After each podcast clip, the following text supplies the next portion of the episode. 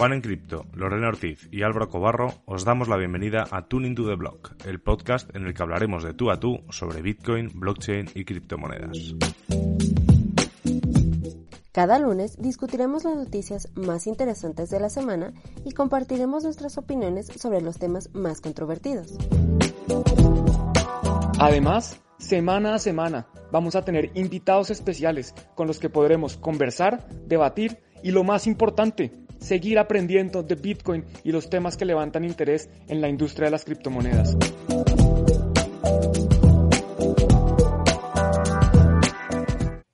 Hola, ¿qué tal? Muy buenas. Muy buenas a todos, feliz año, muy buenas a todas, feliz año. Esto es Tuning to the Blog y esta nueva intro, eh, mis compañeros Juan y Lore no se la esperaban, la, he hecho yo en un rato mientras esperaba para el directo. No está terminada, o sea, vais a ver el proceso de mejora. Yo soy Álvaro Cobarro y bienvenidos a un nuevo y primer episodio de Tuning to the Blog del año. ¿Qué tal? ¿Cómo estás? ¿Qué tal, Juan, por ejemplo? Hola Álvaro, no, pues muy contento con esa nueva introducción, me parece muy profesional a pesar de que dices que la hiciste muy rápido, eso, eso me tiene contento, es una muy buena forma de, empezar el año con el lanzamiento de Bitcoin a la luna, ya empezó este camino y bueno, no va a ser fácil, pero, pero ahí vamos, ahí vamos. ¿Tú cómo vas, Lore? Súper bien, con muchísimas cosas aquí, este, que tengo pendientes, lo que les comentaba, eh, el trabajo no para y afortunadamente eh, me van a venir a entrevistar hoy de, de, una televisora nacional, TV Azteca, para quien nos esté viendo desde México. Va a salir un, un reportaje sobre el precio de, de, Bitcoin y pues me van a venir a, a preguntar por qué ha subido y bueno, ya sabemos, ¿no? Lo que siempre llama la atención para la gente que no está muy involucrada en esto, pues a ver qué tal me va el ratito. Bueno, pues cuéntanos, cuéntanos en primicia por qué está subiendo. Claro. La verdad es que de lo único que tengo certeza es que no tengo idea. no, es cierto. Es, una respuesta, es una respuesta sincera. Es una respuesta sincera y lo veremos, ¿eh? veremos también un poco. Obviamente hablaremos de, de, de ese, de esa rotura de máximos que se ha repetido, pues, 11.000 veces, ¿no? Se ha repetido, se ha repetido 11.000 veces de, desde, que, desde que rompe los 20.000. No, 11.000 no, 14.000 veces, ¿no? 34 es ahora el nuevo máximo. Pues se rompe todos los días, pero sí, eh, si vamos de mil en mil, 14 veces. Eh, 14 veces. 14 veces. Y si vamos de uno en uno, 14.000 veces. O sea, hemos tenido 14.000 nuevos máximos históricos este, este final de año. Estuvo buenísimo. 24 mil el 24, 25 mil el 25, 26 mil el 26. La preocupación, no sé si fue este tú, Juan, o tú, Lore, uno de los dos, porque te lo leí, que es, ¿y qué pasará el día 1? Eso fue yo. Esa era la Sí, sí. El día 1 si bajase a mil, a mí me hubiese hecho feliz. Ah, desde luego, porque hubiese, hubiese, todos hubiéramos aprovechado a comprar los últimos euros, dólares, pesos que nos quedan. desde luego, desde luego que sí, pero bueno. Eh, bueno, eh, así como recapitulación, los que nos estéis viendo por primera vez, este es nuestro episodio eh, semanal en directo que hacemos para que nos veáis todos, en el que comentamos pues noticias que nos han impresionado, no tienen por qué ser las más importantes. normalmente suele haber una encuesta en el Twitter de Tuneblog que este año pues estamos aún, o sea, recién ingresados de, de lo que son las vacaciones de Navidad, así que la semana que viene ya tendremos, ya tendremos una nueva, una, una nueva encuesta. Y lo último que sabéis de nosotros, como no hay encuesta, y normalmente compartimos la encuesta, es que tenemos el podcast, por supuesto, en Spotify, bueno, en muchos sitios nos podéis seguir, en Spotify es donde nos estamos moviendo más. Y el, y el último episodio fue lo mejor del 2020, que trae muchas cosas buenas, parte 1. Es un episodio en el que colaboran con nosotros muchísima, muchísima gente. De hecho, creo que son, no sé si son 15 o, o 16 personas creo que están colaborando con nosotros en este, en este episodio, hablando de lo mejor de Bitcoin. Y Juan, creo que hay una parte 2. Hay una parte 2 que está muy buena. Hay invitados muy poderosos, gente con mucha experiencia en, el, ecosistema así de, memoria, me acuerdo que está, va a estar Lunaticoin, va a estar Mariano de Petantonio de MakerDAO, Eh, disculpen todos los demás que se me olvido, pero es que son, son varios invitados que tenemos para esta segunda entrega. Entonces no se la pueden perder. Va a salir al aire este jueves. Ya está lista, está en el horno. Incluso nuestros audios hay algunos que son del año pasado, pero bueno, ya vamos a estar muy cerca de, de este lanzamiento que no se pueden perder porque nuevamente es que hay noticias interesantes de todo, a diferencia de años pasados donde había una noticia que se robaba la atención. Esta vez estamos viendo que que hay muchísimas noticias y que cada persona, cada grupo de personas se empieza a especializar en distintas áreas. Entonces hay noticias especializadas en DeFi, obviamente temas de Bitcoin no puede faltar, eh, otras blockchains, de eh, non-fungible tokens, un montón de cosas que todas valen la pena y todas podrían ser como la noticia año, todas son muy importantes. Así es. Y Juan, me has pasado una encuesta por privado que creo que podemos compartir. Además, eso como no hubo encuesta de, de Tuning Blog, pues yo recientemente, creo que el domingo, lancé esta encuesta ayer o antier. Entonces, pues es una encuesta relacionada con el precio y es, ¿alguien duda que el precio va a llegar a 40 mil dólares por Bitcoin? Y la verdad es que la, la, gran mayoría dice que no, que obviamente va a llegar a ese número. Y el segundo nivel, digamos el 20%, dice que, que no, que la burbuja va a explotar antes de los, de los 40 mil. Yo personalmente creo, sí. Iba a decir que los de sí, la burbuja explotará. eh, quizás son los que están esperando a, a que baje para comprar. De acuerdo, ¿será que son los optimistas o los que envidiosos que quieren comprar antes. Yo, yo quisiera también que bajara para comprar, pero creo que no va a pasar. Yo creo que esto ya, como vimos en la introducción, el cohete ya despegó y los rebotes que hayan va a ser oportunidades de, de adquirir más. Eso sí va a estar ahora de moda el tema de el meme de buy the dip, compra la, la caída, compra el rebote, porque creo que esos, todas las caídas van a ser oportunidades de compra, como, como lo vimos hoy o anoche. No sé a qué horas pasó, pero cayó un 20% y ahí mismo se recuperó muy rápido porque es que ya hay compradores, ya hay compradores esperando que, que caiga. Sí, Eso definitivamente es. esta fue una muy buena oportunidad para los que estaban esperando una, una corrección. Espero hayan dejado sus órdenes de compra listas porque realmente fue un poco breve, ¿no? El, el momento de, de, caída. Ahorita sigue más o menos bajo, pero ya se empieza como a recuperar. Entonces sí, esperemos que... Bueno, yo creo que ahí sabes qué te faltó, Juan, poner el tiempo. Porque digo, yo en lo personal creo que indiscutiblemente vamos a llegar a 40 mil y muchísimo más, pero más bien ahí depende como el tiempo, ¿no? O sea, en qué momento va a suceder, porque definitivamente yo creo que sí vamos a llegar a eso y muchísimo más. Sí, de acuerdo. El tema de tiempo es clave. Yo, yo creo que vamos a llegar a 100 mil y posiblemente a 500 mil, pero no va a ser próximamente. Los 500 mil los veremos en varios años. Entonces sí, el tema del tiempo es clave y obviamente también es como una forma de, no equivocarse. Yo sé que llegamos a 40 mil, eso sí, no sé cuándo, pero sé que pasamos. Efectivamente. Y bueno, y hoy la verdad es que os habéis conectado muy pronto, os vais conectando. Oscar Muñoz, he de decir que Oscar se ha conectado media hora antes, porque este comentario lo estaba viendo yo mientras preparaba la sala. Gracias, Oscar, por tu fidelidad. Eh, Mario Solano dice que nunca hay que dejar de aprender. Gracias por difundir, efectivamente. Eh, Julio Cruz a la luna lo ha puesto justo cuando estaba despegando nuestro cohete, que ya iremos, ya iremos eh, mejorando el, el vídeo, porque ya tengo diferentes ideas. No, pero te quedó excelente. ¿eh? A mí me faltó felicitarte, pero la verdad es que te quedó. Yo sí me quedé así, con la boca abierta. Le falta un final porque. El podcast. Claro, claro, le, le, falta un final al vídeo, porque como habéis comprobado, hasta yo que sabía que terminaba así, me he quedado como... me falta un final. me falta un final que, bueno, lo, lo, lo, tendré lo tendré en la cabeza. Mario Solano, te, te felicita a Lorean por tu labor y por compartir. Sois muchos. Héctor Leal, Guillermo Prado, feliz nuevo año desde Bogotá. Felices, feliz año a todo el mundo.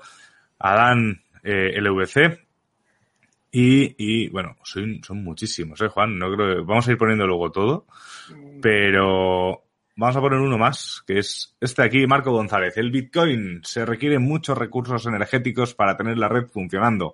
¿Qué otra cripto podría sustituirla que sea más eficiente en todos los sentidos? ¿Cuál sería para ustedes? Yo, Marco, te diré que ninguna, porque no creo que tampoco Bitcoin no sea eficiente y aparte a medida que vayamos avanzando tanto en desarrollo como en hardware, cada vez será más eficiente. Y no creo que ahora mismo haya ninguna Ripple, ¿eh, pues, Juan? Pues es lo que digo, XRP se ve que va muy bien, ¿no? sí, sí si, no, si no van a la cárcel los promotores, yo creo que esa moneda va a la luna también. Desde luego. Y otra pregunta, porque es que no sois muchos, o sea, Juan Patricio, os estamos viendo a todos y, la verdad es que mm, vamos a tardar muchísimo. Así que muchísimas gracias a todos. Y una pregunta interesante de Guillermo Prado, ¿por qué nadie habla de corrección? Yo, Guillermo, te diré que ¿para, para qué? O sea, ya que estamos tan contentos, ¿para qué vamos a pensar en cuando corrija? Porque corregirá, ya lo hizo en 2017 y aquí seguimos. Y, de hecho, todo el mundo que compró en 2017 en máximos está en beneficios ahora mismo. O sea, es una noticia excelente para el que aguantó, por supuesto. Así que sí, habrá corrección, por supuesto. ¿Nos preocupa? A mí personalmente no. De hecho, la espero con ganas. Sí, de todos modos hay que ver qué es lo que, a qué te refieres con corrección, porque corrección puede ser una grande como la del 2017, que se explota, digámoslo así, la burbuja, y, y son tres años que nos demoramos en volver a llegar a esos niveles, o correcciones como la de esta mañana, de 20%, o de anoche en algunos países, depende del país, del 20%. Eso es una corrección. Iba subiendo, es que lleva subiendo más de un 150% en los últimos tres meses, y pues obvio, eso, eso representa una corrección importante. Y de estas correcciones vamos a ver muchas. Entre las subidas, yo hice un video recientemente, entre 2015 y 2017, cuando subió de 200 eh, dólares o un poco más de 200 dólares a 20 mil, hubo 20, no, perdón, hubo 10 correcciones de más del 25%. Hubo 10 momentos en que cayó más de un 25% y obviamente mucha gente que había comprado en esos mini picos, pues se asustaba, porque si caía un 20% decían, puta, ¿lo que estoy haciendo? Estoy perdiendo todo mi dinero. Entonces, por eso también al principio del video les decía, ya empezó el camino a la luna, ya está despegando el cohete, pero va a haber correcciones. El camino no va a ser una línea recta así hasta la luna, no. Eso va a ser con correcciones pequeñas. Entonces, pues sí, yo sí creo que la gente lo habla, pero como dice Álvaro, hablemos de, cosas bonitas que nos alegran la vida. No, aparte yo creo que, que, el hecho de que, bueno, de una de las noticias que vamos a platicar sobre la inversión institucional, ya está sentando una base demasiado sólida. O sea, es esas personas que están metiendo millones y millones y millones eh, invertidos en Bitcoin no, no están haciendo la inversión para, para salirse pronto.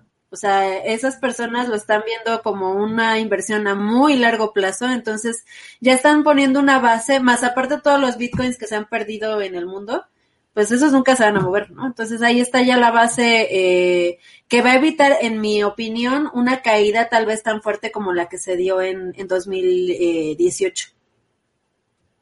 Mm, es posible. También es posible que que sean los propios inversores institucionales que decidan recoger beneficio porque lo vean simplemente como una inversión y obviamente provocarían una caída. Pero bueno, es lo de siempre. No hay, no hay miedo. Vamos a decirlo, que nos vengan de frente y ya está. No, hay absolutamente ningún problema. Y si os parece, compañeros, pasamos a una de las noticias que habéis propuesto, que es, eh, eh, ¿dónde está? Estoy un poco, estoy un poco eh, oxidado. Es esta que, por cierto, ha cambiado con Integraf en la maquetación de la web. ¿Mm? Esto normalmente era más grande. Bitcoin demostró ser una reserva de valor fiable en 2020. Los expertos responden. Y lo que me da cuenta es que también han cambiado las. Yo prefiero que no me hagan una ilustración así. No me gusta mucho, eh, te diré. Están todos como. La que tienes Claro, están todos como muy pálidos, ¿no? Y casi con Bitcoin así estaríamos todos como con más color. Bueno, esta, esta, señora no, porque es de Ripple, pero, pero, pero los demás sí. Y yo creo que es más fácil, podemos leer todas las opiniones de los expertos, pero es más fácil preguntaros a vosotros qué opináis. Juan, primero. Pueden ir, dejando también sus opiniones en el chat. Sí, por supuesto, y en los comentarios si los veis después. Eso sí, en los comentarios a los videos, en los tres canales que creo que definitivamente Bitcoin probó que, que, no, que llegó aquí para quedarse. Después de la caída fuerte que tuvo en marzo 13, donde llegó a prácticamente 4 mil dólares por Bitcoin y haberse recuperado de esa forma tan drástica, tan rápido y tan fuerte, yo creo que es, es una, eso demuestra simplemente que esto llegó aquí para quedarse, que nuestra tesis, cuando nosotros llegamos a esto, y hablo por los tres, me apropio un poco de, de tus palabras o de sus palabras, eh, de sirve como mecanismo de ahorro, sirve perfecto. ¿Por qué? Porque sí, hay, días que eh, puede estar más abajo que los días que compramos, pero nosotros el ahorro es para el largo plazo, el ahorro no es para mañana, nosotros no somos traders, nosotros no estamos comprando para vender cuando esté más alto, estamos comprando para depositar nuestro valor, para guardar valor y poder utilizarlo en un futuro y posiblemente en otro lugar. Entonces yo creo que efectivamente eh, Bitcoin ha demostrado que sirve como depósito de valor en 2020. ¿Qué dices tú, Lore? Totalmente. De hecho, eh, yo lo, comenté en algunas entrevistas también y en algunas eh, participaciones. Eh, si Bitcoin Embassy sigue en pie, si no ha tenido que cerrar sus puertas de manera permanente, ha sido gracias a Bitcoin. Gracias al resguardo que tenemos en Bitcoin. Entonces, por lo menos a mí como negocio me ha servido muy bien para, para poder eh, mantener un resguardo y, sacarlo justamente en los momentos que, que es necesario. Y pues mm, lo que sí, eh, creo que hay que, hay que tomar mucho en cuenta que, que, todavía va a haber muchas correcciones, como mencionabas, Juan, y que probablemente eh, si las personas no están como muy al tanto de eso, pues eh, se asusten, ¿no? Como, como suele suceder. Entonces, tal vez para que sea un resguardo de valor eh, más estable, por así decirlo, eh, todavía requiere eh, un, buen tiempo. Me parece que un par de años, tal vez incluso otros 10, 11, 12 años más, para que tal vez estabilice un poco más su precio. ¿Tú qué opinas, Álvaro? Pues yo creo por un... Creo que no, fíjate. Creo que no, pero creo que no por lo que decía Juan. El, el 14 de marzo, ¿no? El, día que se rompió absolutamente todo, eh, Bitcoin ahí no actuó como un valor refugio en ese momento, en ese preciso instante, o sea, cayó como absolutamente todo. Y creo que eso es algo a tener en cuenta, o sea, porque es una realidad. Pero sí es cierto que desde ese día hasta hoy, día 4 de enero, que es cuando estamos haciendo este directo, eh, ha dado muchos pasos adelante para convertirse realmente, no solo por la subida, porque obviamente la subida implica que todos los que estamos en hold o todos los que hemos ido acumulando satoshis, que es la mejor forma seguramente de trabajar con, con Bitcoin, eh, veamos como nuestros, mm, o sea, pues estamos más contentos, ¿no? O sea, se nos ve como con mejor cara, más tranquilos, como, como decía, como decía Loren, que me parece un ejemplo maravilloso, eh, gracias a Bitcoin el Embassy ha podido mantenerse abierto, que es, es, es, el ejemplo perfecto de lo que es un valor refugio, porque ha sido refugio real para, para el Embassy. Pero, pero yo creo que hay falta. O sea, sí, es valor refugio. Yo lo considero, o sea, yo lo considero valor refugio, pero lo consideraba incluso cuando estaba a 3.000 dólares en 2018. O sea, porque creo en lo que es el proyecto, creo entender el proyecto, aunque hay muchas cosas que siempre sorprenden. Pero en 2020, para mí la fecha clave es ese 14 de marzo y ahí falla. Sí es cierto que, bueno, que a mí tampoco me preocupó. De hecho, ojalá en ese momento haber tenido yo más liquidez en, en dinero de mentira para comprar Bitcoin. O sea, pues vamos, estaría hoy súper bien que compré, pero no todo lo que me hubiese gustado. Pero, pero claro, la cosa es esa. eh, para la prueba de fuego te diré que, que no, que, que, falló, pero bueno, falló absolutamente todo. El oro no sé qué, no sé si subió o bajó el oro ese día, no, no, Sí, precisamente te iba a decir que entiendo tu argumento, este, lo comparto parcialmente, pero por ejemplo el oro entre el 9 de marzo y el 13 de marzo, estaba aquí, aquí viendo los números, cayó casi un 15%. Entonces, bajo ese argumento se diría, oiga, el oro tampoco fue depósito de valor, porque tampoco me preservó valor en esos, esos días de la caída fuerte. Pero sí es cierto que, que se, mencionaba mucho que Bitcoin era un activo contracíclico, no correlacionado, que no tenga nada que ver con las acciones, con el oro, con los bonos. Y, lo que dice Álvaro es muy cierto, demostró que eh, los activos financieros, o Bitcoin yo no sé si se considera un activo financiero, pero están todos conectados y, y vivimos en un mundo que, que, es un sistema, ¿no? Y que no, las cosas no, no funcionan de forma independiente, todo, está, todo hace parte de algo más grande. Entonces, pues cuando los inversionistas salen a buscar liquidez, pues salen a vender todo y eso pues fue en parte eh, Bitcoin. Y sí, de pronto no pasó esa prueba de fuego, es, es su primera crisis, Bitcoin fue, fue, preparado, fue creado para momentos como este. Y, y bueno, se, entiendo el argumento y digamos que lo comparto parcialmente. Sigue. Y, y, una cosa que yo siempre, o sea, yo cuando hablo de, de bolsa en general y dentro, o sea, no quiero mezclar Bitcoin, Bitcoin con bolsa porque no es lo mismo, ¿no? Pero eh, la realidad es que detrás, tanto de las acciones como de los satoshis, como del Forex, si quieren, incluso hasta de las opciones binarias estas que, que, que, son como son, eh, detrás hay personas. Y, y, yo siempre he entendido todo lo que son la especulación financiera pura y dura, que es comprar y vender, eh, se, se, comporta como una especie de gran mente eh, humana, ¿no? Eh, y entonces cuando la gente tiene miedo, las cosas suelen bajar y cuando la gente está contenta y con confianza, las cosas suelen subir. Porque es que es así. Por eso a mí el análisis técnico, eh, los que me habéis visto, me habéis escuchado mucho, me parece que es una forma de perder dinero de manera entretenida. Pero, eh, pero claro, entonces el 14 de marzo estamos hablando de que empieza una pandemia eh, mundial absoluta en el que se paraliza el mundo, lo raro es que no bajase algo. O sea, hasta como tú bien, has dicho, Juan, el oro también. ¿Qué indica esto? Que hace falta también mucho trabajo de formación y mucho trabajo de, explicar exactamente qué es todo esto, porque a lo mejor la gente que salió corriendo a vender sus satoshis por miedo, dices, es que estabas bastante más seguro en Bitcoin que, que recogiendo dólares o que recogiendo pesos o que recogiendo euros. Porque es la realidad. También no sabemos, cada uno tiene sus realidades, ¿no? A lo mejor una persona ha tenido que vender porque tiene que pagar un alquiler de una casa o tiene que pagar a un proveedor eh, de su restaurante y no tiene otra forma de hacer liquidez. Hay que entender todas esas cosas porque al final el estándar aún no es un satoshi, es un dólar. Entonces ahí nos queda ese trabajo por delante y esas cosas, ¿eh? Para mí, diré, como ya para finiquitar el tema, salvo que me queráis regañar alguno de los dos, que para mí sí que es valor refugio, pero en 2020, en su primera crisis, como muy bien ha apuntado Juan, eh, no aguantó. También es que cualquiera aguanta lo que llegó, lo que pasó ese día.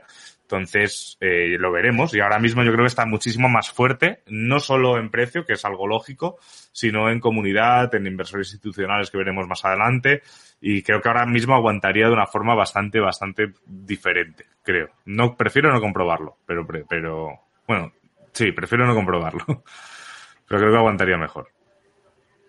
Yo creo que, yo creo que, ¿puedo hablar? Perdón, que Juan y yo así ya queriendo, queriendo decir lo, que queremos decir. Eh, yo creo que en 2021 se va a ver más. Se va a comprobar más su eficiencia como, como activo refugio. ¿Tú qué opinas, Juan? Vamos a ver, yo iba a decir que yo creo que, que, esto no se ha acabado. Yo creo que el tema de la crisis todavía no lo hemos asimilado bien. Los mercados no han digerido todo lo que se viene. Eh, se piensa que la vacuna ya es la solución a todo, pero el problema y la verdad es que hay muchas personas que ya se quedaron sin trabajo, eh, hay muchas personas que todavía no van a recibir la vacuna, muchas empresas que han tenido que cerrar y, y, yo creo que todavía no hemos visto bien qué va a pasar. Yo creo que esto es especulación, esto es lo que Juan Pablo Mejía cree, no es recomendación de inversión, que los mercados van a volver a presentar una caída y vamos a ver, vamos a ver qué pasa con Bitcoin. Eh, como decía Lorena, los, los, que están comprando hoy no son el retail. Hay, algo que Álvaro menciona muchas veces y es que en Google Trends todavía el término Bitcoin no es tan buscado como estaba siendo buscado en 2017. Y eso lo que para mí demuestra es que los que están comprando no son inversionistas minoritarios como podríamos ser alguno de nosotros o compradores interesados en Bitcoin con poquito dinero, sino que son inversionistas grandes que no tienen que buscar esto en Internet, que si lo busca uno pues es muchos millones. Y estos inversionistas no están haciendo trading. Entonces ellos están es, empezando a comprar y tienen sus niveles y si Bitcoin llega a caer a ciertos niveles, hay demanda y demanda fuerte. Eso es lo que yo creo. Entonces vamos a ver, el tiempo nos dirá. El tiempo, el tiempo nos dirá efectivamente. Y repasando un poquito los comentarios que vais dejando, ya sabéis, en los tres canales que se está emitiendo, bueno, se está emitiendo por siete partes. En los tres canales de, de, de YouTube, de Bitcoin TV, Juan en Cripto y Bitcoin en Basibar. Por favor, si os suscribís nos venir muy bien. En tres páginas de Facebook, de igual, y en el Twitter de Tuneblog. O sea, que tenéis donde elegir. Y así, y vemos todos los comentarios. Así que oh, os hacemos un, hacemos un repaso, hacemos un repaso rápido. ¿Qué se espera de Ethereum para este año? Que se habla mucho de que llegará sobre los 3.000 dólares. Pues yo no soy de poner precios y, y, y, Ethereum tiene pues sus fundamentales fuertes que si los pasa le irá muy bien y como fracase pues no sé qué pasará, pero, pero no sé si alguno tenéis alguna opinión así rápida, picadita sobre Ethereum. Tú, Juan, porque tú eres el más experto en Ethereum. No, pero yo no soy mucho menos, muy lejos de ser experto. Yo felicitarlos porque Ethereum rompió la barrera de los mil dólares eh, por, por Ether, que eso es muy bueno. Está cerca de su máximo histórico, creo que fue alrededor de 1400 a principios de 2018. Y lo que yo veo de Ethereum es que tiene unos retos muy grandes. Eh, por ejemplo, hoy precisamente vimos el tema de escalar. Hoy, las hoy está imposible hacer transacciones en Ethereum. El, el way estaba, el costo del gas estaba altísimo. Una transacción en Uniswap podía costar 100 dólares. Y si una persona va a hacer un trade de 200, de 300 dólares, hasta de 500 dólares, pues no va a pagar 100 por hacer ese trade. Entonces ese es un problema grande de Ethereum. Ethereum 2.0 todavía no, no existe, pues apenas, así algunos digan que no, que ya la blockchain existe, pues sí existe, pero no se pueden hacer transacciones, no sirve para nada, no se puede hacer nada, simplemente se validan nuevos bloques desocupados. Entonces eso todavía falta ver la transición. Eh, yo, digamos que yo soy más para depósito de valor, para guardar mis ahorros, para guardar mi dinero, yo considero que Bitcoin es el activo clave. Para experimentar, me parece genial Ethereum, porque Ethereum permite cosas que no se pueden hacer con Bitcoin. Pero creo que es mucho más riesgoso, porque precisamente tiene que demostrar unas cosas que no ha podido demostrarlo y que hoy se vieron fallas, que este año, el año pasado se han visto fallas. Y pues vamos a ver si, si logran eh, entregar, ¿cómo se diría esto? Eh, sí, si logran completar su misión y lanzar Ethereum 2.0 funcionando, creo que Ethereum tiene un potencial grandísimo porque es, una, porque es una idea espectacular, se pueden hacer cosas que no se pueden hacer prácticamente en ninguna otra blockchain y, y de las blockchains donde se puede hacer eso, creo que es la más eh, descentralizada y cuando digo descentralizada me refiero a que cumple las propiedades de ser más resistente a la censura, que es más difícil de modificar por terceros, que es más difícil de atacar. Entonces, si logra eso, yo creo que el precio puede ir altísimo, no sé en números, pero si no lo logra, también puede fracasar muy fuertemente. Y más comentarios, y antes de pasar a la siguiente noticia rápidamente, Paul comenta pues que se, que pronto Bitcoin se utilizará para financiar proyectos de energías limpias y que, pues efectivamente, de hecho Bitcoin se utilizará para financiar prácticamente todo lo que se te ocurra, Paul. El, eh, Cristian está así rápidamente, pero rápidamente, pues si no nos vamos a alargar en los comentarios. Eh, ¿Por qué se hace más escaso al integrarlo en proyectos DeFi?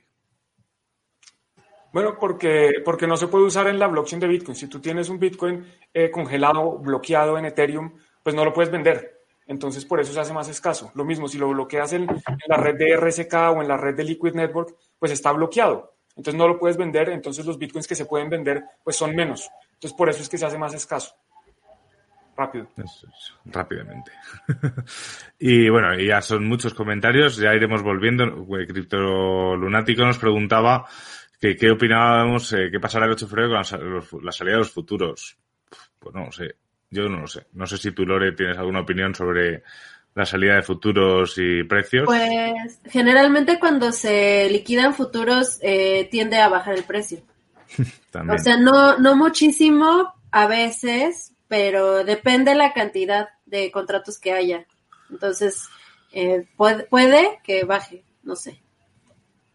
Mm. para comentar rápido lo que dice Lore, en, la caída grande de Bitcoin en 2017, en diciembre del 2017, coincidió con el lanzamiento de los futuros de la CME, que es el Chicago Mercantile Exchange, de Bitcoin.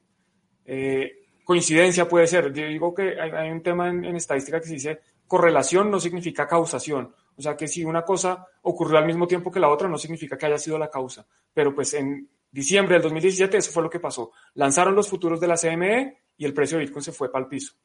No estoy diciendo que eso vaya a pasar con Ethereum, pero es un poquito explicando lo que dice Lore, que cuando se lanzan estos futuros el precio puede caer. Y nos pregunta Brian Martínez Vázquez, eh, XRP, es decir, Ripple, y creo que esta ya nos sirve para, para hablar de la siguiente noticia, y ahora te quito el comentario, Lore, que si no, eh, te estamos tapando. El descalabro de la tercera criptomoneda más grande del mundo ya amenaza a todo un sector. Una noticia de El Confidencial, un periódico español. A ver, voy a probar un momento una cosa. A ver si así se ve mejor. Así funciona tu experimento. Sí, efectivamente. Así se ve mejor. Eh, eh, es que la, versión AMP es para teléfono, entonces por eso, por, eso así se ve. Eso era lo que te estaba pasando con Cointelegraph y todo. ¿Tú crees? Sí, supongo. Eh, no. Ah, sí. Ah, ¿Por qué? Porque lo, abriste desde, el, desde el Telegram, desde los Porque le mandamos, le mandamos los links desde el móvil, desde el link. Claro, vale, pues ah, con Telegram. Ah, bueno, las, ilustraciones tampoco me gustan mucho, ¿eh? pero el, pero el, la maquetación es, la misma, es la misma. Un saludo al señor de Cointegraph que nos ha hecho a todos súper guapos. Oh. de, verdad, ¿eh? De verdad. Eh, pues esta, preguntaba el Confidencial. Confidencial es un medio español para los que no seáis de por aquí y, y suelo hablar de, de, tecnología. Y bueno, yo no me he leído la noticia, esta noticia de Guillermo Citu, me suena el nombre como alguien que hace bastante food, eh, pero es, hablo de memoria, a lo mejor perdóname Guillermo si no es verdad. Pero teniendo en cuenta que Ripple yo no la considero una criptomoneda, pues no creo que amenace al sector. Pero bueno, no sé qué opináis vosotros. Es un titular sensacionalista. Totalmente, porque, porque incluso en la nota ya aclara que, que pues sí, pero no es cierto. que, no era en serio lo del, lo del titular. Eh, pues eh, justamente platican eh, lo que acabas de decir, Álvaro, que no, o sea, que en algunas jurisdicciones lo consideran moneda, en otros no. pero lo que sí es cierto es que sí, se ha, se ha, bueno, Ripple ha recaudado muchísimo dinero con esta cripto. Y, pues a ver, yo creo que sí amerita una investigación porque, porque realmente no se tiene la certeza de, de qué va, o sea, de cuántos eh, Ripples tiene cada, cada miembro de, de la dirección de Ripple, este, y, y, muchas cosas ahí medio, medio turbias porque justamente es una cuestión centralizada, ¿no? Entonces, no me parece mal que se investigue porque si se está practicando cuestiones medio, medio ilícitas o mala, pues sí, malas para las demás personas, pues me parece muy bien. ¿Ustedes qué creen? Sí, yo estoy de acuerdo contigo. Les voy a comentar un poquito de qué se trata el tema de Ripple. Ripple ha recibido una demanda por parte de un regulador en Estados Unidos porque eh, ellos argumentan que Ripple es el emisor de XRP. La compañía Ripple dice que no, que ellos se encontraron ese token, que ese token estaba ahí, que ellos no lo lanzaron. Y eh, lo que pasa es que en Estados Unidos es es ilegal eh, emitir títulos valores sin cumplir con todos los requerimientos regulatorios. Y lo que pasa, lo que argumenta el, demandante, es que el, token XRP es un título valor y que Ripple se ha ido, venido beneficiando de la emisión de este título valor durante ya varios años, que cada año han seguido lanzando y vendiéndole este token a inversionistas no calificados y pues eh, por, incumplir la ley deberían eh, tener que pagar.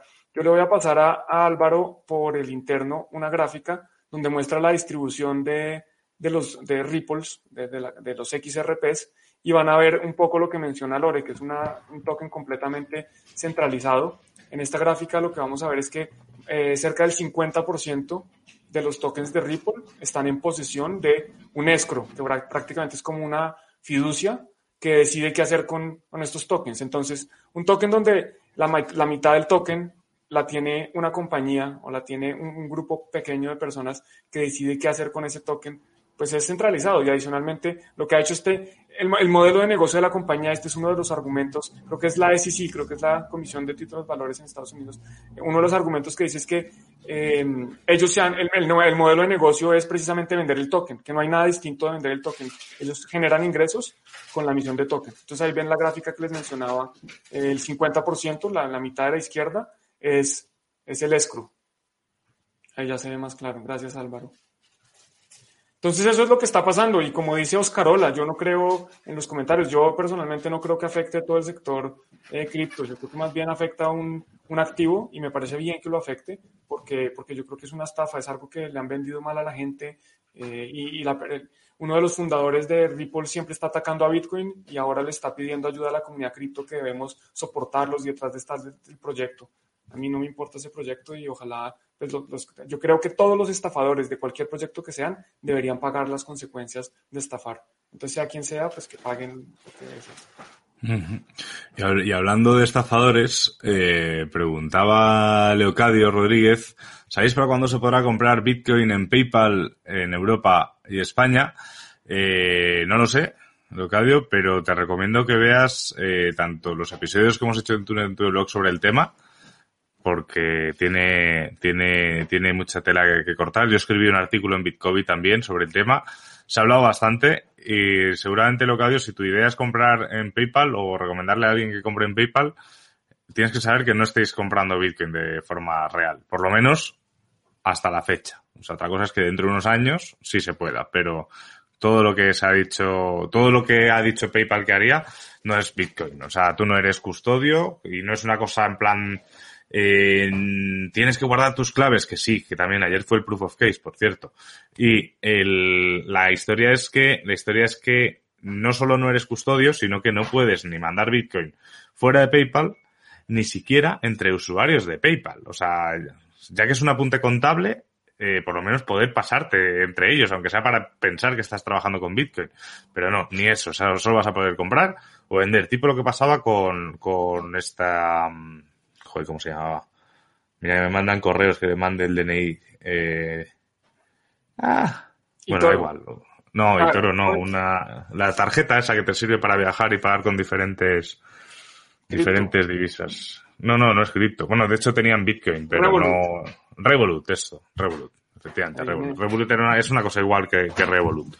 La cosa es esa. Pero bueno, eh, lo dicho. Lo que ten cuidado porque, porque PayPal no, de momento no es, no, es vender cripto, ¿eh? así que, así que eso con, con cuidado. Y si os parece, salvo que queréis añadir algo, paso a la siguiente noticia. Perfecto. No, yo, yo ahorita estoy buscando justamente el episodio donde, donde estuvimos nomás tú y yo, ¿te acuerdas Álvaro? Hable y hable y hable de, de PayPal, de lo del caso de PayPal. Entonces ahorita te lo paso por privado para, para que lo compartas acá abajo para que lo, lo escuchen. Estupendo. Eso lo tienes que buscar en Spotify o iBox, porque eso no está en Ajá. Okay. Sí, sí. Ah, claro, eso está, eso es Spotify, sí. Eh, noticia de Team Magazine que no tiene, no es seguro el, el de esto, o sea, no tiene habilitado una serie de cosas, eso les fastidia el SEO.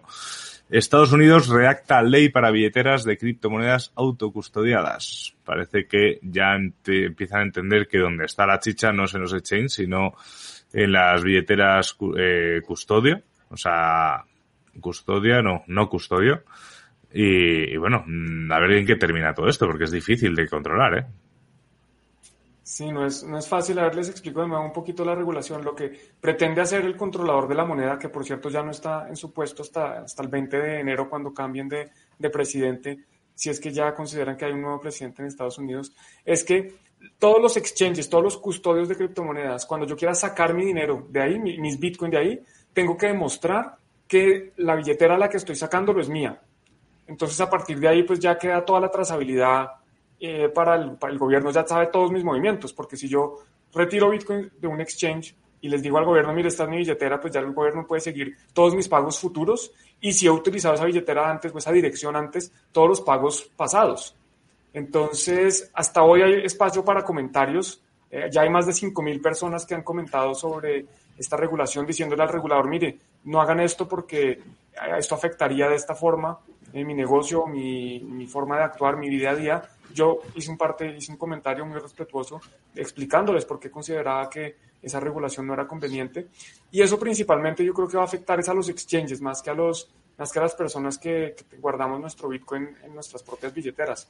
Porque si yo le paso a Álvaro dinero, Bitcoin, pues no, le tengo, no tengo que declarar nada, ni tenemos que hacer KYC ni nada. Lo mismo que Álvaro le pasa a Lore. Pero si alguno de nosotros saca de un exchange, tendría que demostrar al exchange que esa billetera a la que está retirando, esa dirección a la que está retirando, está en control de la persona que retira. Eh, vamos a ver qué pasa. Yo creo que es, un, sería un paso para atrás. La idea de lo que quieren hacer es sacar esta ley antes de que cambien el gobierno. Con eso, pues ya no, no, no, queda en manos del nuevo presidente, de la, de la nueva entidad regulatoria. A mí no me gusta, pero pues eso es lo que quieren hacer en Estados Unidos. Es una ley, es una ley complicada. Un, pequeño paréntesis. Este es el episodio que comentábamos. Hablemos de adopción real, de PayPal y de comercios aceptando Bitcoin. Es un episodio de Tuning to the Block en el que Juan estabas de viaje, si no recuerdo mal, y nos hicimos, Lore y yo, una, una buena charla. Tenéis todos los episodios, absolutamente todos, en Spotify y en, y bueno, en todos lados. En Spotify, Evox, Apple, Google, absolutamente todo. tenemos que hacer camisetas, tenemos que hacer camisetas con el logo nuevo, ¿eh? Eso es un, una, una, una, cosa que tenemos que, que, practicar. Y en cuanto a la noticia de, en cuanto a la noticia del regulador, bueno, siempre va a haber intentos de regular. La cuestión es, si es cierto que yo, claro, si tú tienes que demostrarle a un exchange que esa wallet es tuya, ya es identificar esa wallet. Bueno, de esa wallet podrías hacer un coin join para mandarlo a otra wallet tuya no identificada y ya está. Pero, pero ya tienes ahí un punto de, un punto de control que bueno, no sé, no sé si se podría regular de todo de esta forma, porque es, no sé, es que es complicado. Pero bueno, no sé, Lore, ¿tú qué opinas sobre el tema? Eh, pues me parece que las regulaciones, como siempre, eh, están como muy atrasadas, muy, no sé, como que no, no, no toman en cuenta muchísimas cosas. Siento que todavía hay demasiado desconocimiento de, de las instituciones que, que quieren, que pretenden regular ciertas cuestiones de, de, Bitcoin, como lo que mencionas tú, Álvaro, o sea, pues la, la mayoría de los que hemos eh, estado aquí en, en, un buen tiempo ya conocemos la cuestión de, de CoinJoin y algunas otras herramientas que pueden servir para, para mejorar la privacidad, ¿no? Entonces, mmm, honestamente siento que las regulaciones no importa lo que pase, de todas formas están como demasiado atrasadas en cuanto a información, en cuanto a, formación, y pues hagan lo que hagan, va a haber siempre formas de, esquivarlo porque justamente de eso se trata, se trata Bitcoin, ¿no? De tener libertad.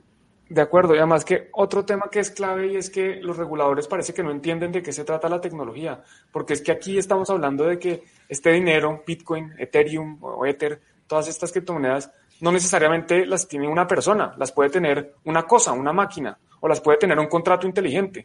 Entonces yo puedo enviar Ether a un contrato inteligente y eso es una dirección que no le pertenece a nadie, o incluso a una dirección multisig, una dirección de múltiples firmas. Entonces, esa dirección de quién es el dueño, el que tiene más firmas, ¿qué tal? ¿Qué pasa si somos nosotros tres y cada uno tiene una firma?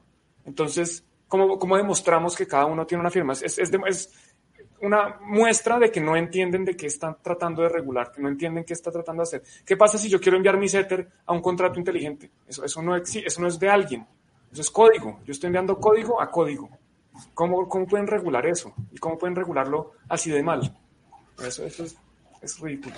Al final es el problema. La, regulación, tanto de gobiernos como de entes reguladores, así, eh, es que están haciéndolo todo desde un desde un punto de vista de un activo financiero tradicional. Y es absurdo. O sea, tú no puedes regular la máxima velocidad de un coche eh, del 2020 con las leyes y con la tecnología de un coche de 1950. Porque lógicamente va a ser absurdo, ¿no? Poner un límite de velocidad eh, comparándolo. O, o, es que se me ocurren mil historias. No sé. Es, eh, es, es, es, absurdo. O sea, la regulación, obviamente, yo opino que bueno, que pueda haber una regulación sin ningún problema, y de hecho no creo que sea algo nefasto, pero, pero tiene que ser hecha con cabeza, ¿no? Y eso, eso es algo que, que no encontramos en ningún sitio, porque es que en ningún lado hay una regulación razonable. Sí, eso que mencionas es muy interesante, el ejemplo de los coches, y precisamente lo puedo conectar con esta pregunta que nos hacen aquí eh, desde Twitter. ¿Qué libro recomiendan para aprender? Entonces hay un, hay un, libro que se llama El Internet del Dinero o The Internet of Money, si no estoy mal, de Andreas Antonopoulos. En la versión 1, él hace una charla, eh, el, el, libro va prácticamente es un, es un compendio de, de, distintas charlas que él ha hecho. Ya él es una charla muy interesante que habla de los coches. Cuando empezaron los coches en el Reino Unido, había una regulación que decía que había, tenía que haber una persona, creo que 100 metros adelante del coche o del carro, para los que estamos en, en Latinoamérica, eh, con una bandera, con unas banderas para que eh, avisar que venía un coche. Entonces limitaban la velocidad del coche a que, a que 100 metros adelante hubiera una persona ahí corriendo todo el tiempo con unas banderas para decir que venía el coche. Esas son las regulaciones que están tratando de hacer. Es, crean, un, crean una tecnología muy poderosa como es el coche, como es el carro, el vehículo de motor de combustión que anda muy rápido y la limitan con una regulación estúpida que dice que tiene que haber una persona adelante unas banderas. Es como no entender de qué se trata el coche. El coche se trata de ahorrarnos tiempo en los desplazamientos, de poder movernos más rápido. No debe tener una persona adelante 100 metros corriendo. Efectivamente, es absurdo. Es absurdo y es igual de absurdo, ¿eh? O sea, o sea, la persona es un poco exagerada, pero es que en proporción es exactamente igual de absurdo las regulaciones que se están proponiendo. Así que, que bueno, que hay que verlo. Decía Paul que los reguladores están luchando con lo inevitable. Sí, sí, o más que luchando, yo lo están intentando ver cómo sacar tajada eh, y, cómo poder que, recaudar incluso impuestos de algo que no entienden y y lo intentan y bueno, hay, hay formas que se hacen y formas que, que no. Pero bueno, ya sabemos que scam, que scam no es negocio. Eso, hashtag. Eso por su, hashtag scam no es negocio. Y nos, nos decían por aquí, estaba revisando un poquito, que deberíamos hacer otro programa de Cardano. Yo, José, eh, yo hago encantado programas de otras cosas, pero necesitamos invitados que, que, nos hablen bien de las cosas o que le podamos preguntar. Porque yo Cardano sí, yo estoy de administrador en el grupo de Cardano Hispano, pero, pero estoy muy desconectado, ¿eh? O sea, yo estoy echando una mano en la moderación, poco más, pero, pero poco, pero estoy bastante desconectado.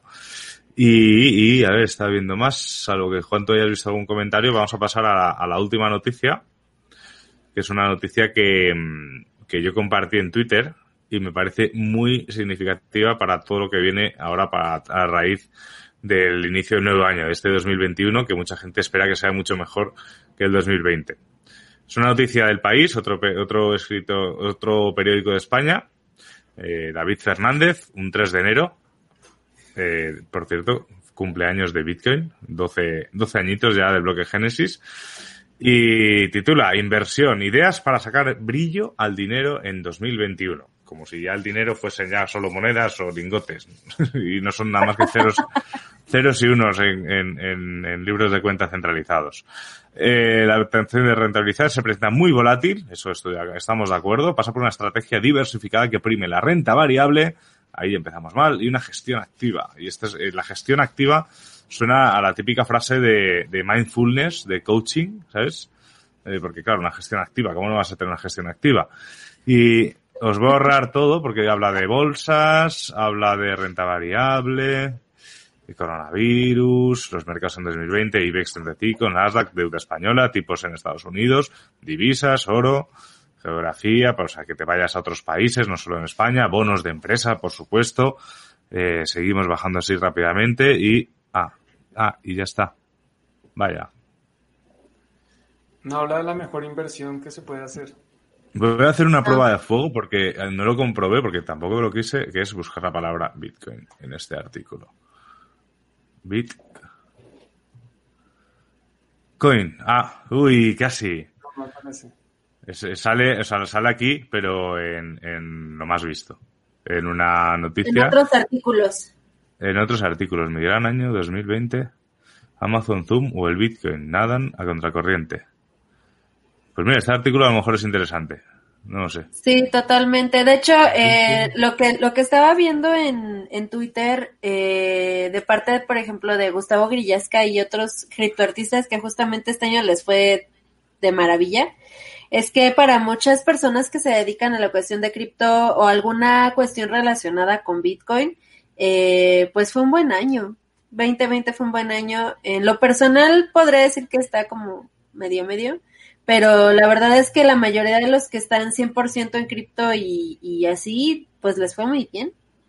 Muy, muy bien. Ah, se ha subido. Leche.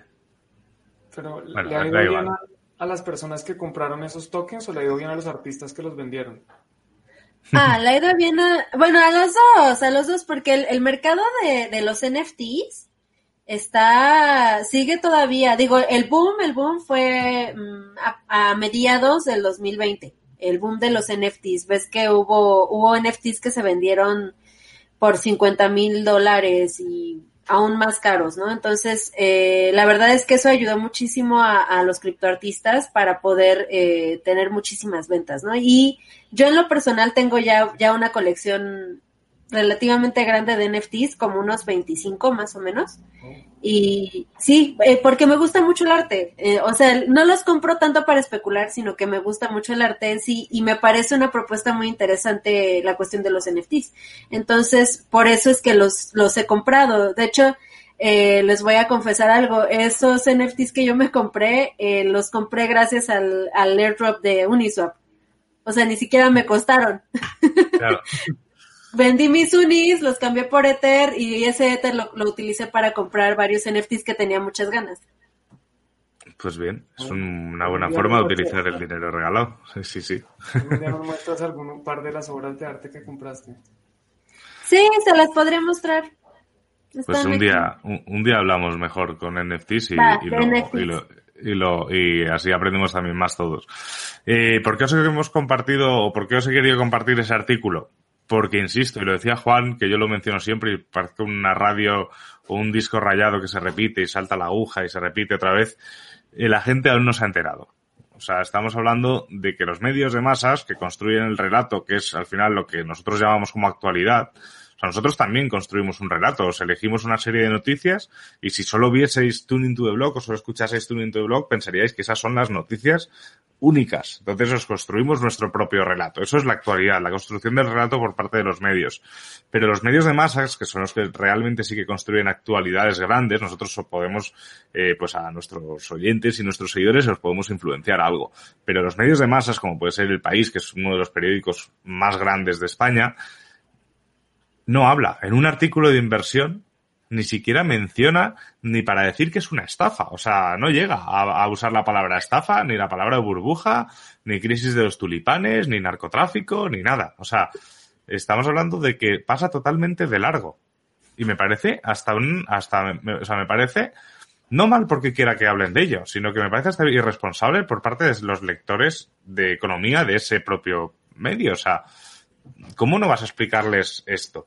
Entonces, la gente aún no se ha enterado. Los, los índices de búsqueda en Google no están en máximos ni, ni de lejos, de, históricos.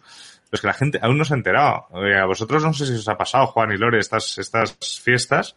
Eh, a mí me decía la gente, amigos míos, oye, ¿y lo del Bitcoin? Pero, y les preguntaba, y les preguntaba, ¿pero por qué me lo dices? ¿Porque has visto el precio? No. Y digo, ¿a, qué precio está? Dicen, no sé. Yo he sacado el móvil, estaba a dos mil dólares más por encima de lo que había estudiado yo por la mañana, esas han sido las navidades, así de divertidas.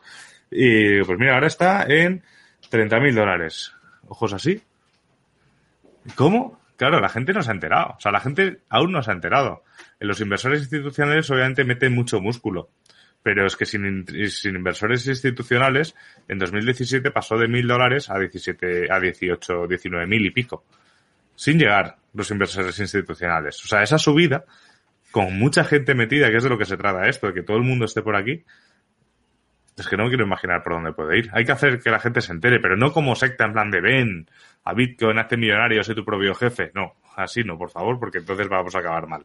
Pero hay que, eh, la gente tiene que empezar a hablar de esto. Y, los medios aún no han empezado, y bueno, eh, ahí estaremos nosotros para darles caña para que empiecen, aunque sea aunque sea que hablen de precios si quieren. O sea, a mí me gustaría que, que me llamase eh, un medio importante, ya no por amor propio, pero que me preguntara y no me preguntase solo por el precio, que me preguntase también por qué creo que en esto, o por qué estoy loco y creo estas cosas, ¿no? Entonces, para intentar, para, para intentar hablar de Bitcoin, no desde un punto de vista 100% especulativo, que obviamente a todos nos gusta que suba el precio, pero no creo que eso sea, o sea, un Bitcoin vale para lo mismo que valía en 2009, que es para, para ser libres. Entonces, eh, eso no ha cambiado. Que sí, que puedes hacer cosas bastante más libres ahora por precios, sí, pero el, la raíz es la misma. Y dejo ya este meeting pro Bitcoin que acabo de hacer para dejaros hablar a vosotros. A mí me parece que algunos medios sí están intentando eh, dentro de lo que cabe me, y meterse a investigar un poquito más. Eh, de hecho, ahorita te acabo de dejar ahí en el privado el link de, de la portada eh, de la página principal de Financial Times, que de hecho causó un poco de furor en, en Crypto Twitter hace, hace unos días porque eh, hace unos años justamente este mismo periódico eh, ponía que Bitcoin era, era una estafa tal vez y eh, con, con menos información, ¿no? Me parece también que eh, algunos medios eh, que incluso me han entrevistado a mí, por ejemplo, el financiero de Bloomberg, eh, como mencionaba hace rato TV Azteca y TV Azteca otra vez me va, me va este, a entrevistar el día de hoy, Eh, estos medios, dentro de lo que cabe, también están como intentando comprender un poquito más eh, las cuestiones, ¿no? Sin embargo, también me ha tocado ver en, en los mismos medios que acabo de mencionar, eh, especialistas que son economistas, pero que no se han metido realmente a investigar hablando de, de esto de una manera nefasta, ¿no? O sea, totalmente desinformados, haciendo supuestos y, conclusiones muy, muy tontas, muy absurdas, que lo único que hacen es provocar, eh, pues, pánico en la gente, ¿no? Entonces, eh, creo yo que hay algunos medios que sí están intentando ahí como medio ponerse al tanto de qué está pasando, pero todavía falta muchísimo y, y a mí me da gusto que de repente encuentro cosas como este, esta portada del Financial Times, como algunas eh, entrevistas que me han hecho a mí, incluso a José Rodríguez también que estuvo en, en Tune Into the Blog, eh, y pues saber qué, qué pasa con los medios. ¿Tú qué crees, Juan? Bueno, yo creo que, como dice Álvaro, el hecho de que no esté tan cubierto en los medios es que todavía está temprano. Todas las personas que están aquí viéndonos, algunos pensarán, no, es que Bitcoin ya está en 34 mil o 33 mil, no tengo ni idea cuánto está el precio en este específico momento, pero todavía no es tan tarde. Esta, esta tecnología es una tecnología muy joven. Eh, los inversionistas institucionales apenas están empezando a entrar. Yo creo que este año que viene va a ser muy grande. Yo creo que vienen muy buenas noticias. Incluso voy a hacer un video con las, las perspectivas que tengo y van a ver que las noticias que se vienen son muy positivas. Y hay que aprender, hay que estudiar, hay que entender de qué se trata para no ser víctima de eh, también estafas, estafas que hay alrededor de, Bitcoin y las criptomonedas, no todos los proyectos que dicen, no, es que mira, esto es una minería en la nube, o esto es un trading, o esto es un, eh, todo tipo de, de, payasadas y estafas que hay. Mucha gente le dice, no, te voy a vender Bitcoins. Y si uno no sabe qué es un Bitcoin y cómo lo puede verificar y cómo lo puede guardar, le pueden vender cualquier cosa y pensar que tiene un Bitcoin. Incluso yo una vez conocí a una persona que me decía, mira, aquí tengo un Bitcoin, y era una ficha, y pensaba que eso era, eso era un Bitcoin. Entonces hay que entender muy bien y por eso hay que estudiar, hay que aprender, hay que seguir tratando de leer lo más posible para, para seguir aprendiendo y que no nos pase lo que nos está pasando. Y es que hay mucha gente que se pone a ver solo prensa tradicional y obviamente no le van a contar sobre Bitcoin. Van a sus asesores financieros, van a sus bancos y no solo no les van a contar, sino que les van a poner problemas si, si pretenden tratar de comprar criptomonedas.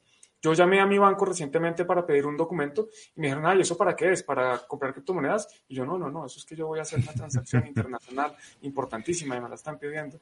Pero, pero sí, los bancos nos van a poner problemas, todos quieren ocultarnos la verdad y, y de nuevo, hay que aprender para saber por qué Bitcoin es importante y por qué no estamos tarde. Obviamente, esto no es recomendación de inversión y yo nunca compraría todo mi, dinero en un momento, eh, 34 mil porque puede pasar lo que pasó hoy, cae un 20% y ahí todos estamos asustados. Entonces hay que aprender cómo comprar, cómo guardarlo, muy importante cómo guardarlo, y esto no nos lo van a decir la, prensa tradicional.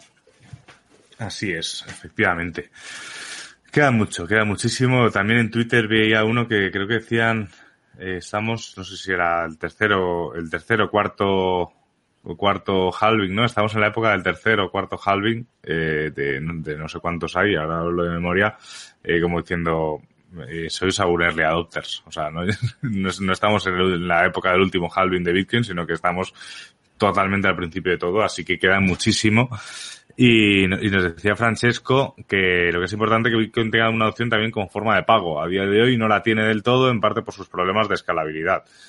Eso es como eso es como todo, Francesco. Yo eh, hoy mismo he pagado hacia, hacia Venezuela un reactor en Bitcoin y no he mirado ni siquiera cuánto he pagado, nada, igual porque de otra forma no podría haberle pagado. Entonces, es, es depende. Para no hacer una microtransacción, Lightning Network y compañía, yo no creo que Lightning sea un, un parche a corto plazo. Yo creo que realmente eh, va a evolucionar de tal forma que será tan fácil de utilizar que es que no nos daremos ni cuenta de utilizarlo. O sea, yo creo que ese es un poco el futuro de Lightning.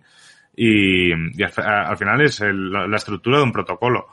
Eh, la gente no conoce cómo funciona WhatsApp ni cómo funciona Telegram y lo utiliza. Eh, Lightning va a ser una cosa similar. Que sí, que se hará off-chain. Bueno, pero, pero me parece una gran solución. Y si no, pues ya veremos, ya veremos cómo, cómo estamos. Y si os parece, salvo que queráis decir algo, pasamos a los memes. Sí. Antes de los memes, yo, veo una pregunta que, que no la conozco muy bien. No sé si ustedes saben sobre la pandemia, ciberpandemia. No, sé si han oído hablar de, eso de la ciberpandemia que hablan en el Foro Económico Mundial. Yo no he escuchado del tema. No escuché hablar, pero si, si significa que apagan Internet, pues tendremos un problema, no solo en Bitcoin. ¿eh? no, no, porque más bien ahí tendríamos que eh, prepararnos todos eh, ya para, para recibir Bitcoin a nivel satelital más que de internet, ¿no? unos nodos, porque ya hay varios nodos satelitales, ¿no? O sea, esos se vaya al internet o lo que sea, y si tienes un, un banco de energía, pues los nodos van a seguir ahí, o sea, el Bitcoin no se acaba. Yo, yo siempre he pensado que Bitcoin se va a acabar y aún así tal vez no, el día que ya no exista la humanidad, o sea, que de plano haya un apocalipsis así horrible, peor así que todo lo que hemos vivido de la pandemia, hasta ese momento tal vez, tal vez se acabe Bitcoin. Hombre, mientras sobrevivan dos nodos, ¿no? Aunque sean sin humanos, se seguirán minando bloques. Otra cosa es que los bloques vayan vacíos, pero sí. Y Chema Granada decía viva Mallorca y que viva siempre. Eso ya es un... No sé si.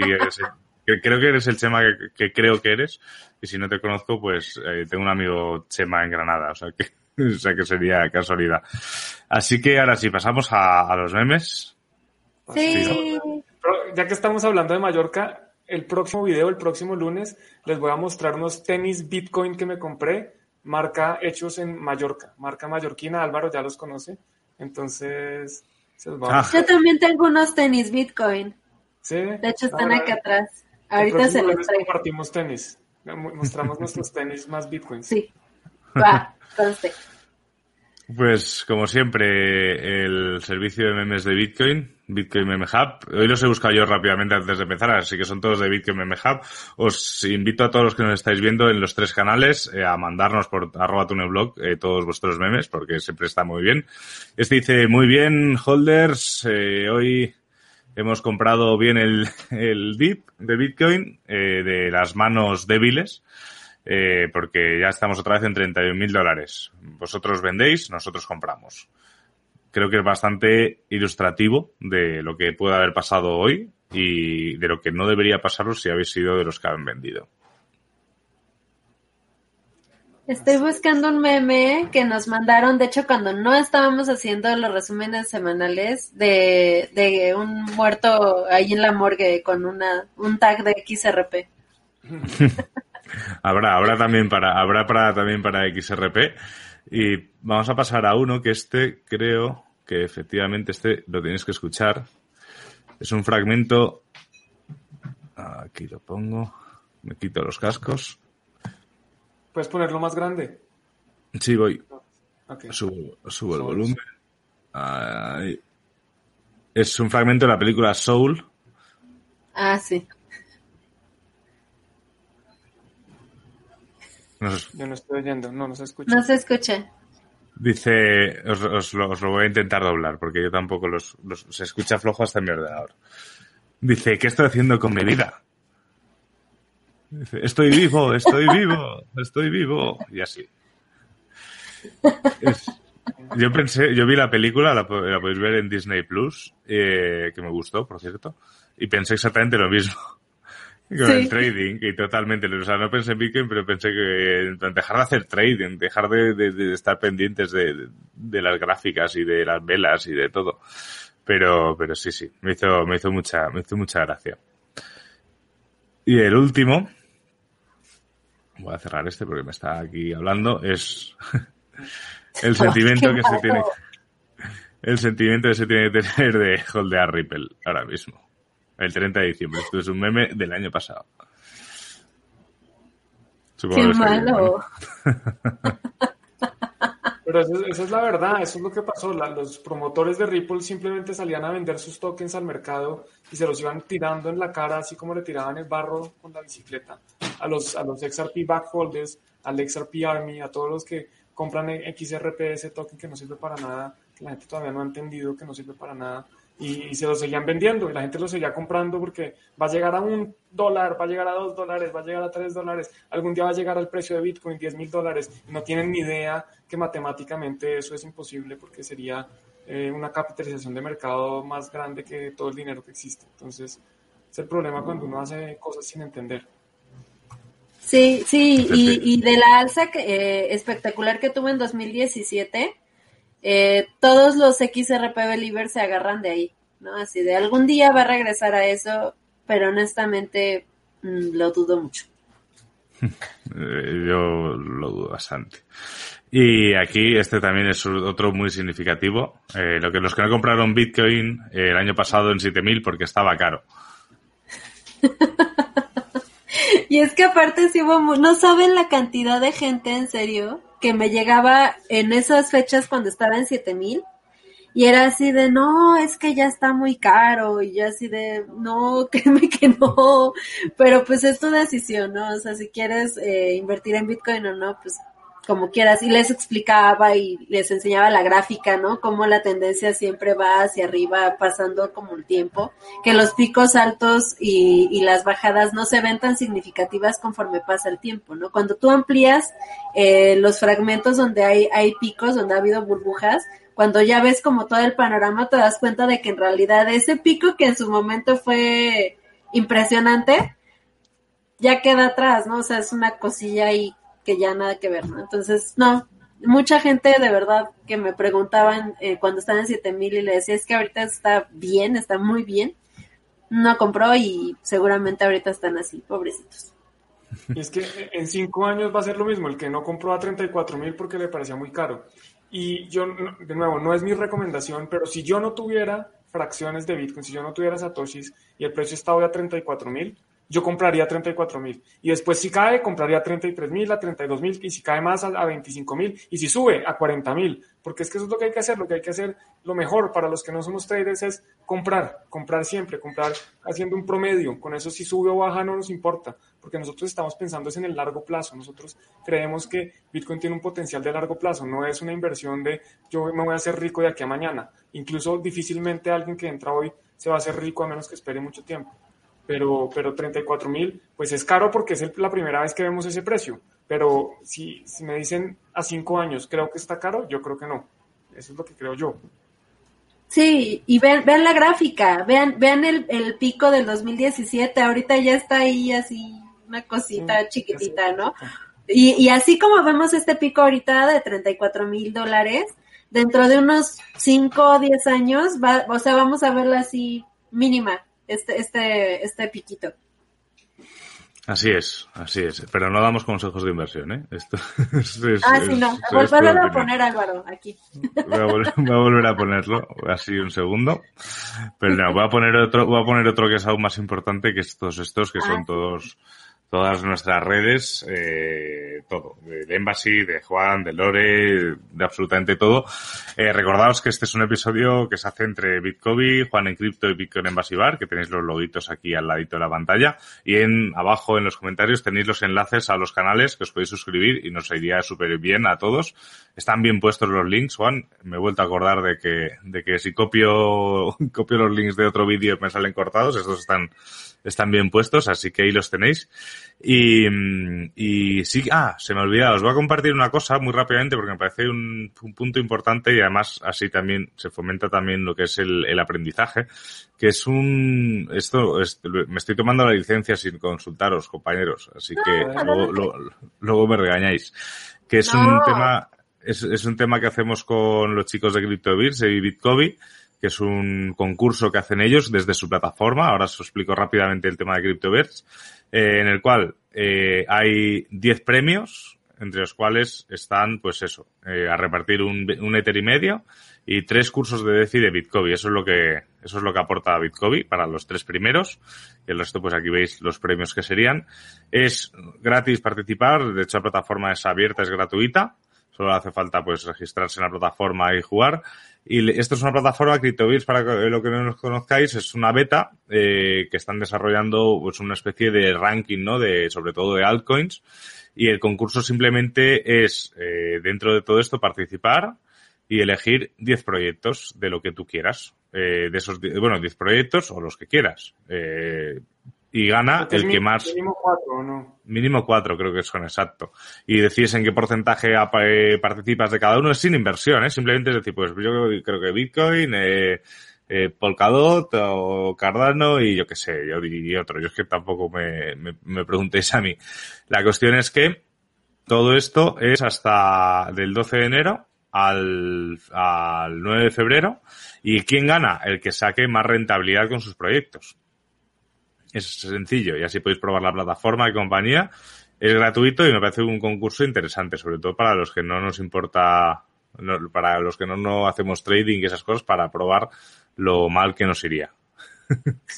Es, un concurso interesante. Yo participé en la versión anterior. Álvaro, si puedes ver en el, en el privado, te envié un link con mi participación en el concurso anterior. Ellos básicamente hicieron un concurso que terminaba creo que el 31 de diciembre.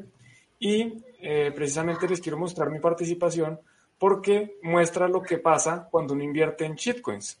Eh, básicamente yo creé un portafolio eh, con mis shitcoins favoritas todas con una X en el nombre, curiosamente, y miren lo que pasó. Creo que eran como 500 participantes. Y escogí este portafolio, creé este portafolio, XLM, XRP, TRX y HEX, puras estafas y cosas que no sirven para nada. Y por eso quedé prácticamente de último. No sé cómo alguien pudo haber perdido más que yo, pero bueno, creo que la lección es... Toda, toda Ripple. Eh, en esta ya participé y el portafolio es, similar. Pero es una muy buena forma, es muy buena forma de mostrarlo, Juan. Sí, bueno, bien por esa iniciativa, ¿eh?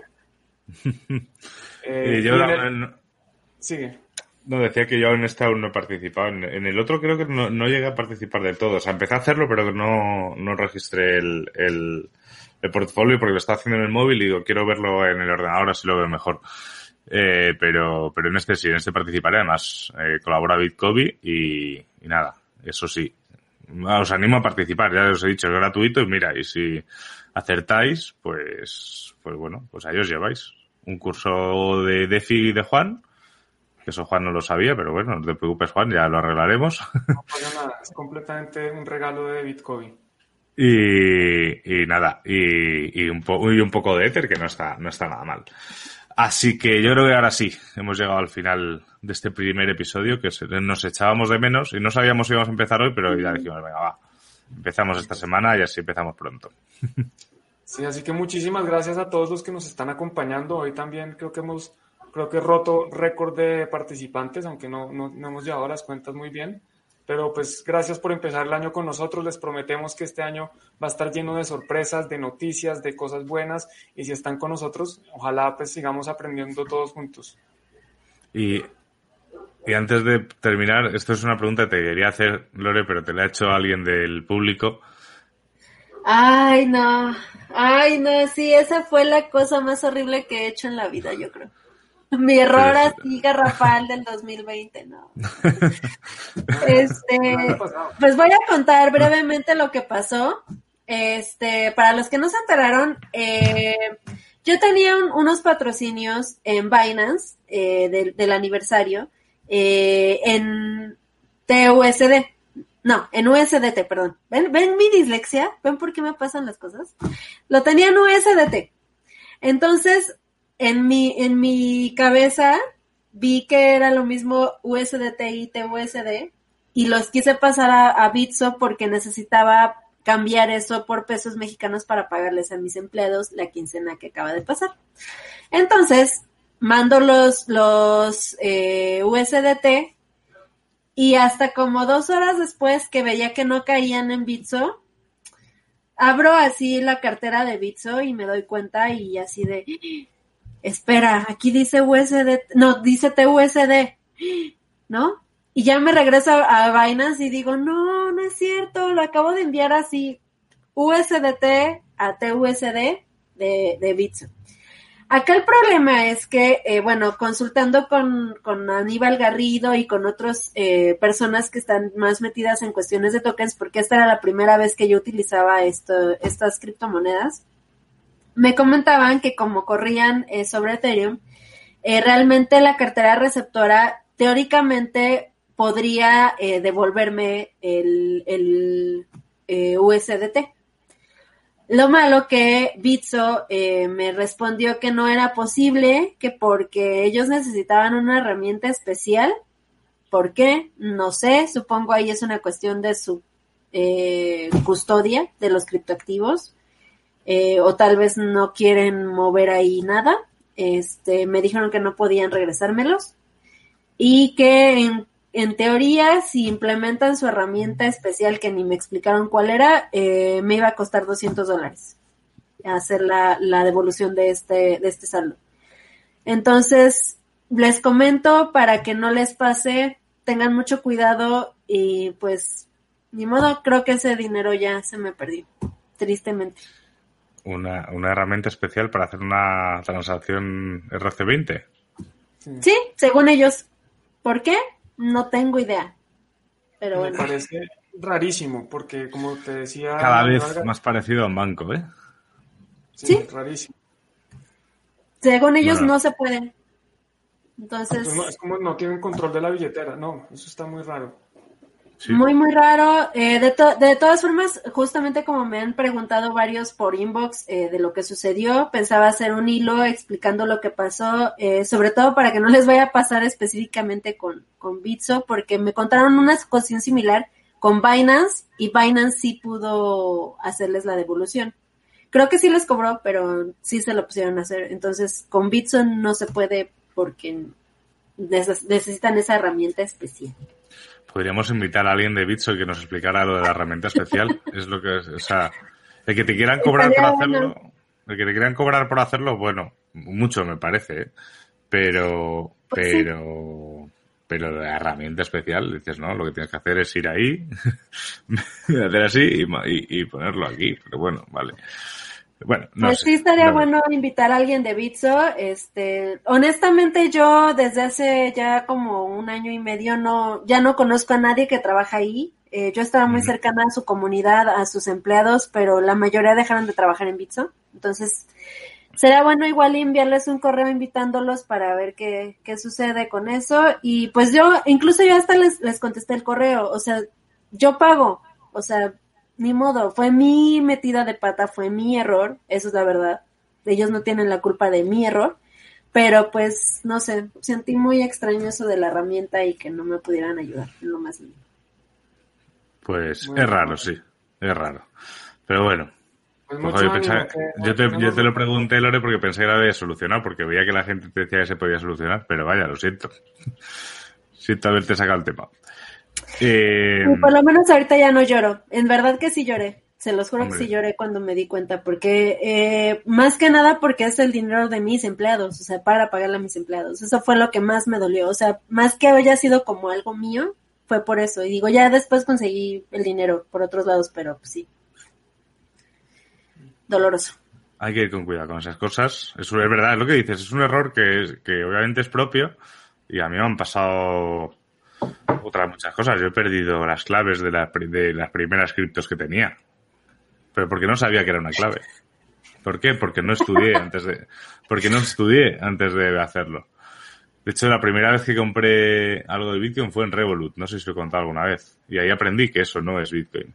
Es verdad, se aprenden de estas cosas, Lore. Pero bueno, mucho ánimo y veremos. Tenemos que ver. Tenemos que ver ahí, que ver qué pasa con, con esa herramienta especial que nos ha dejado, que nos ha dejado a todos así un poco, wow, Así que, Juan, si quieres hacer tú los honores, que lo haces muy bien.